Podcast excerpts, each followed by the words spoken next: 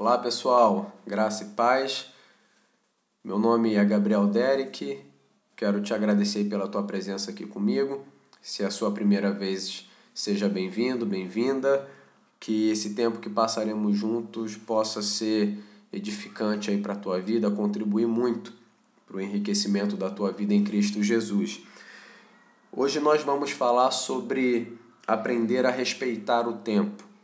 E o texto que nós vamos usar como base está lá em Eclesiastes 3, do verso 1 ao verso 8, que diz assim: Para tudo há uma ocasião certa, há um tempo certo para cada propósito debaixo do céu. Tempo de nascer e tempo de morrer, tempo de plantar e tempo de arrancar o que se plantou, tempo de matar e tempo de curar, tempo de derrubar e tempo de construir tempo de chorar e tempo de rir, tempo de prantear e tempo de dançar, tempo de espalhar pedras e tempo de ajuntá-las, tempo de abraçar e tempo de conter, tempo de procurar e tempo de desistir, tempo de guardar e tempo de jogar fora, tempo de rasgar e tempo de costurar, tempo de calar e tempo de falar, tempo de amar e tempo de odiar, tempo de lutar e tempo de viver em paz. Bom, aprendendo a respeitar o tempo. Nós nos damos conta aqui, diante desse texto, que há um tempo estabelecido para todo o propósito debaixo do céu. E nós cremos então na soberania de Deus e entendemos que esse tempo ele é estabelecido pelo próprio Deus. Quando eu falo de aprender a respeitar um tempo, é entender que na nossa vida, de forma muito particular, Deus ele estabeleceu um tempo para cada coisa. Então, nesse sentido, a gente precisa primeiro ter a confiança de que Deus, em sua sabedoria e entendimento, no seu amor santo que vem em direção à nossa vida, ele estabeleceu o tempo certo para que você e eu vivamos. Como o texto diz de forma muito prática, existem tempos em que são estabelecidos para o nascimento e tempo para a morte. No tempo para o nascimento, no tempo em que uma criança nasce, na data de nascimento, nós aproveitamos ali o tempo de alegria, o tempo de regozijo, o tempo de felicidade. Quando estamos vivendo o tempo de morte, nós experimentamos então a vivência do tempo de dor, a vivência do tempo de choro, de prantear, o tempo de luto. E nós precisamos entender que na nossa vida espiritual, na nossa caminhada cristã, também existe um tempo pré-estabelecido para essas coisas.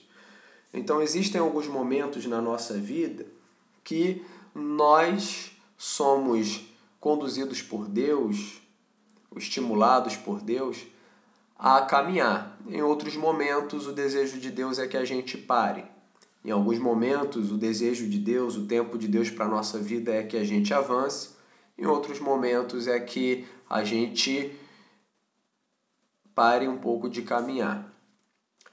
Como aconteceu com o povo de Israel no, na saída do Egito, o caminho pelo deserto até a terra prometida, existia um tempo ali em que Deus ele dizia, orientava, ordenava para que o povo de Israel parasse e construísse cabanas. Mas já em alguns outros tempos, a orientação de Deus era para que eles juntassem as suas coisas e seguissem a sua caminhada.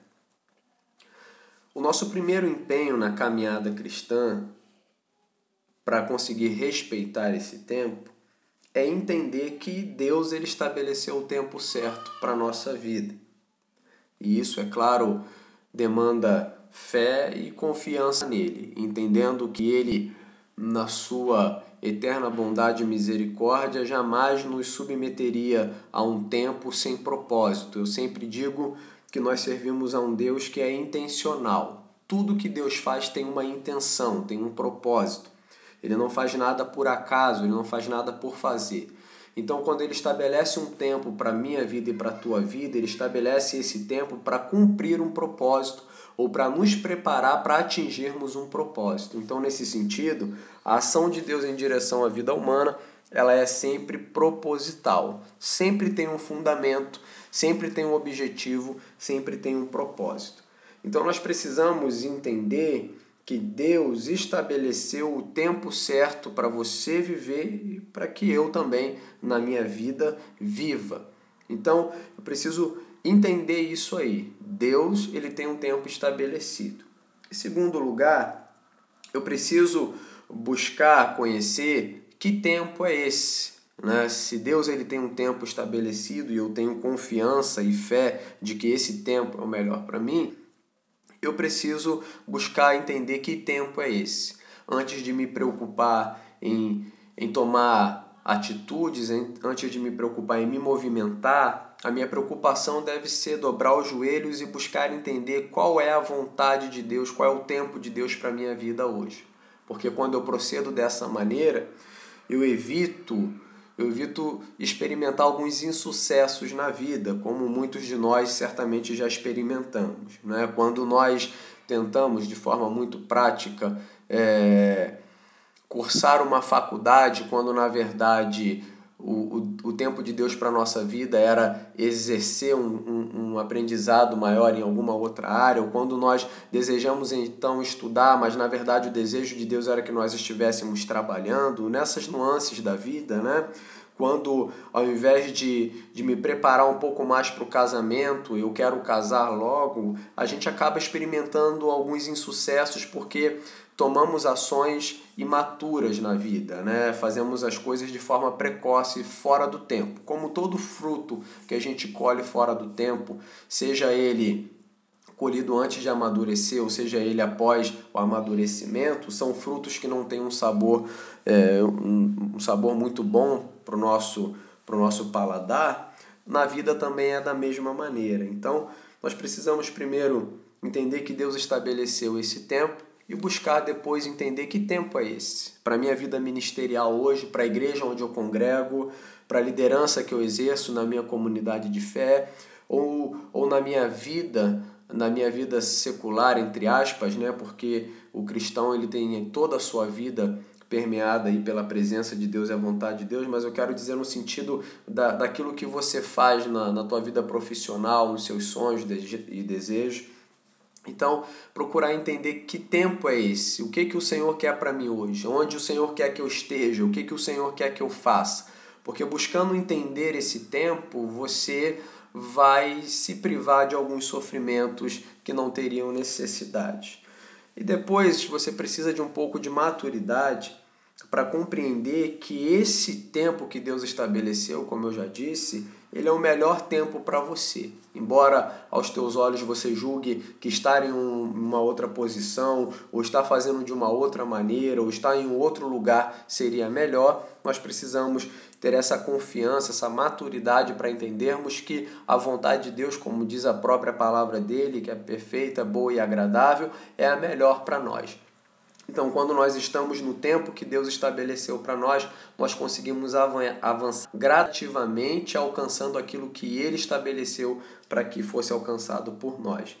E isso muitas vezes nos leva aí contra o triunfalismo, aquela ideia de que em todos os momentos nós vamos vencer, nós vamos ganhar, nós vamos crescer, porque em alguns momentos Deus ele, ele prepara um tempo para nós onde a gente tem que parar um pouco, deixar de avançar, onde a gente tem que abrir mão de, de alguns privilégios que antes tínhamos para aprender aquilo que ele desejou para nós. Então, nesse sentido, o meu desejo para você hoje é que você aprenda a respeitar esse tempo. E é lógico que você só vai conseguir respeitar aquilo que você conhece. Né? Se você não tem o conhecimento da vontade de Deus para a tua vida, você não consegue nem se submeter, que dirá esse respeito. Então, que você, a partir de hoje, se não tem essa prática, comece a ter de respeitar o tempo. Entender em Deus qual o tempo que eu estou vivendo hoje. Deus, qual o tempo o Senhor estabeleceu para a minha vida? Para a minha vida ministerial, para a minha vida profissional, para o meu casamento?